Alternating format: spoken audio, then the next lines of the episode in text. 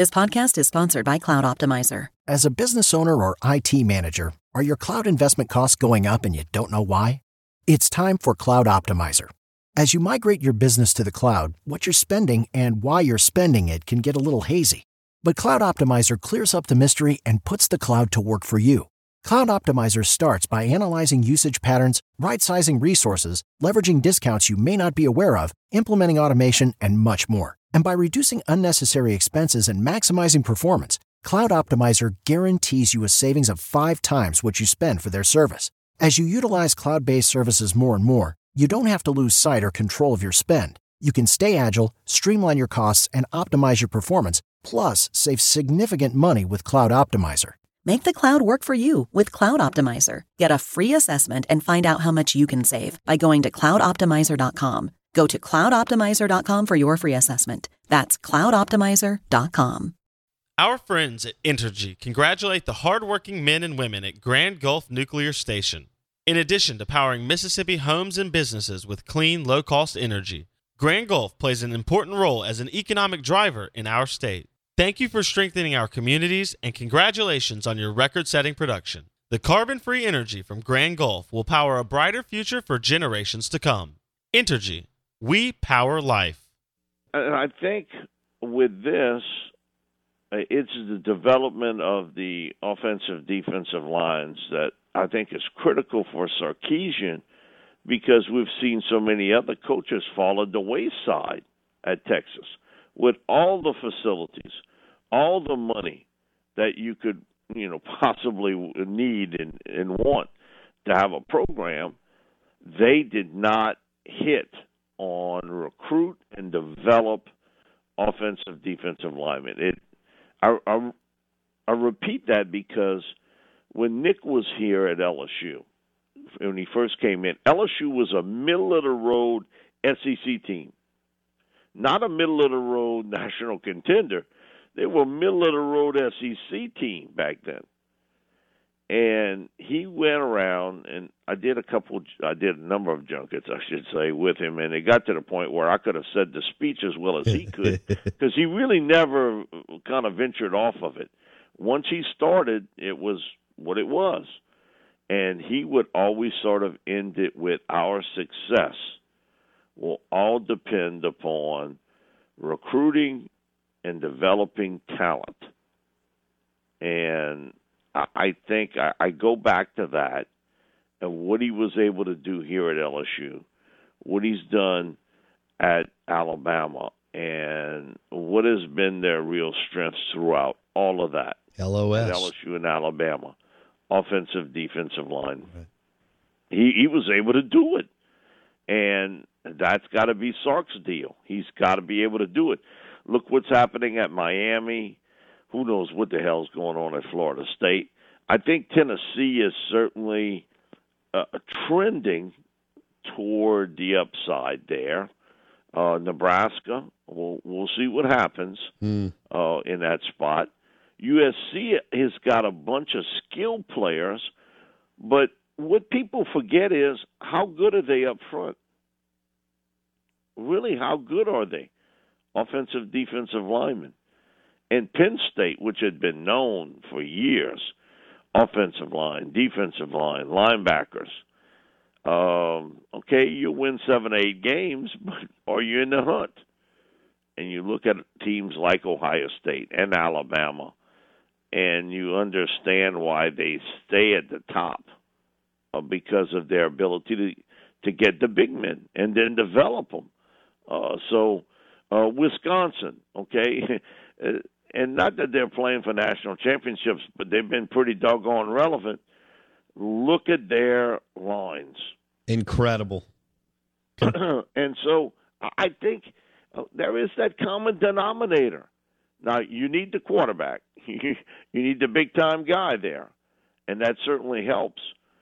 But for Texas to become relevant, they have to rebuild that offensive defensive lines. And again, uh, you know, when Malcom Brown is the last first round pick of Texas, when the Patriots picked him, that that, that tells you everything you need to know on where why their program has taken a stumble.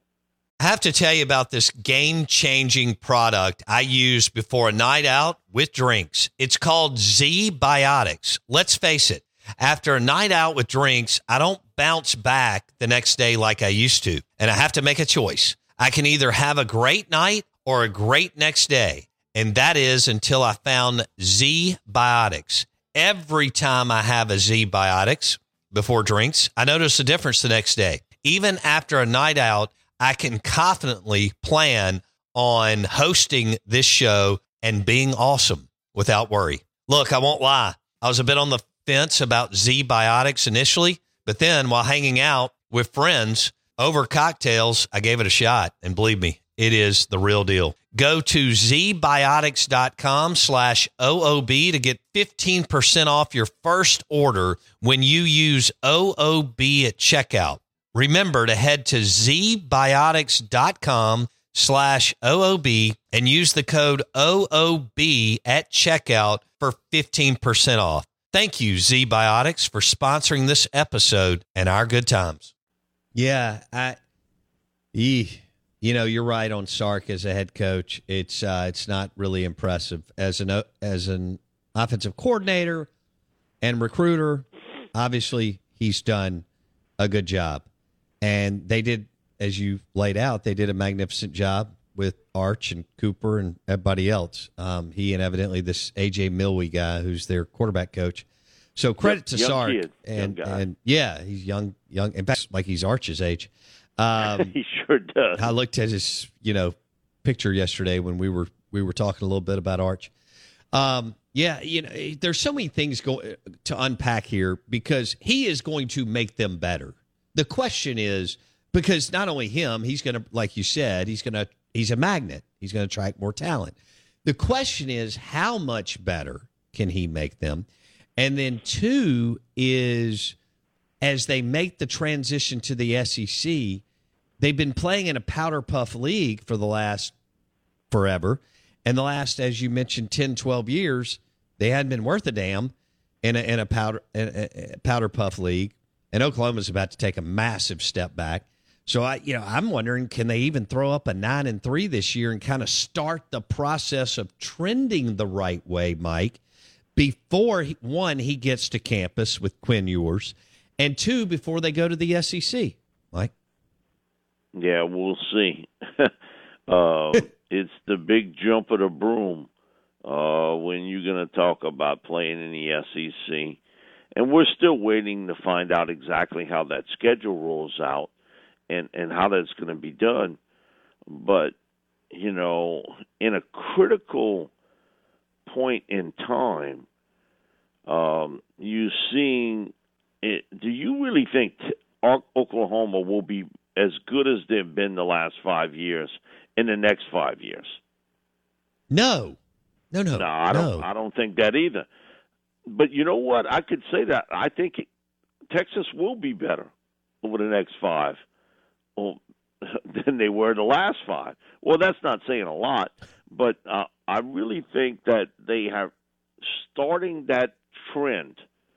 And again, it's a critical point in time because of the transfer portal, name, image, likeness, money playing a bigger, big, much bigger factor now in recruiting than it's ever been done. Uh, so you've got people there that they're tired of waiting. They want to win now. And that's where I think the biggest part of college football is. Can those former powers get back in the hunt? Can they can a Nebraska? Can a Miami of Florida? Can a Florida State? and Penn State and USC. Can they get back in the hunt at a critical point where it is the wild, wild west of coaching and players and money?